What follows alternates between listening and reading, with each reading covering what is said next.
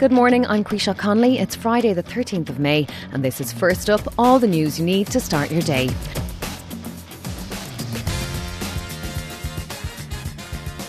On this morning's edition, the DUP say they won't support the election of a Stormont Speaker.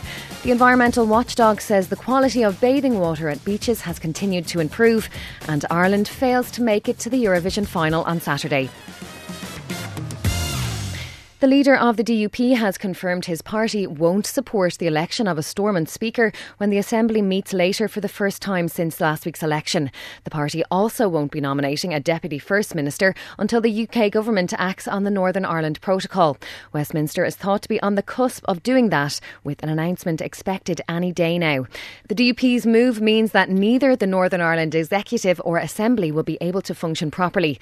Jeffrey Donaldson reckons his strategy, which has been strongly criticised, criticised by Sinn Féin and other Stormont parties will pay off. This is a matter for the UK government to deal with. I made my position clear last September uh, uh, what we would do to ensure that the government did act, and hopefully now we are going to see that action being taken. But let's be clear that action would never have been taken uh, by um, uh, a head in the sand approach, pretending there isn't a problem. Consultant in infectious diseases says hepatitis is a very rare occurrence. The HSE is working with health services in other countries to identify the cause of hepatitis in children. It's after it was confirmed one child died, as six probable cases have been identified here.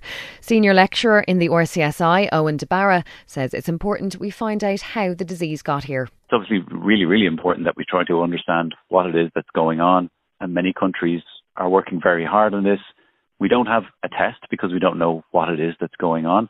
So at the moment, it's a matter for matching up the cases and looking for patterns and trends, you know, whether they have animal contact, whether they use certain foods, whether they have thick contacts with other people.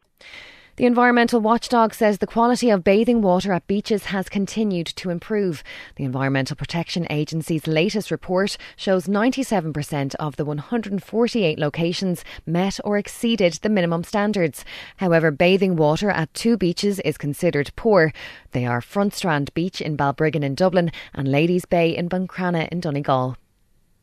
North Korea has officially confirmed its first COVID 19 death just a day after acknowledging there were cases of the virus in the country. State media says more than 187,000 people are being treated in isolation, with reports of a fever spreading since late April. Leader Kim Jong un has ordered a strict national lockdown. The secretive state has refused offers of COVID vaccines from other countries. And Ireland's Brooke Scullion has missed out on a place in the Eurovision final on Saturday night. The Derry native failed to qualify with her song That's Rich at last night's semi final in Turin in Italy. Some of the countries to reach the final include Belgium, the Czech Republic, Azerbaijan, Poland, Finland, Estonia, and Australia. This was the moment Ireland found out they failed to get through when Serbia grabbed the final spot.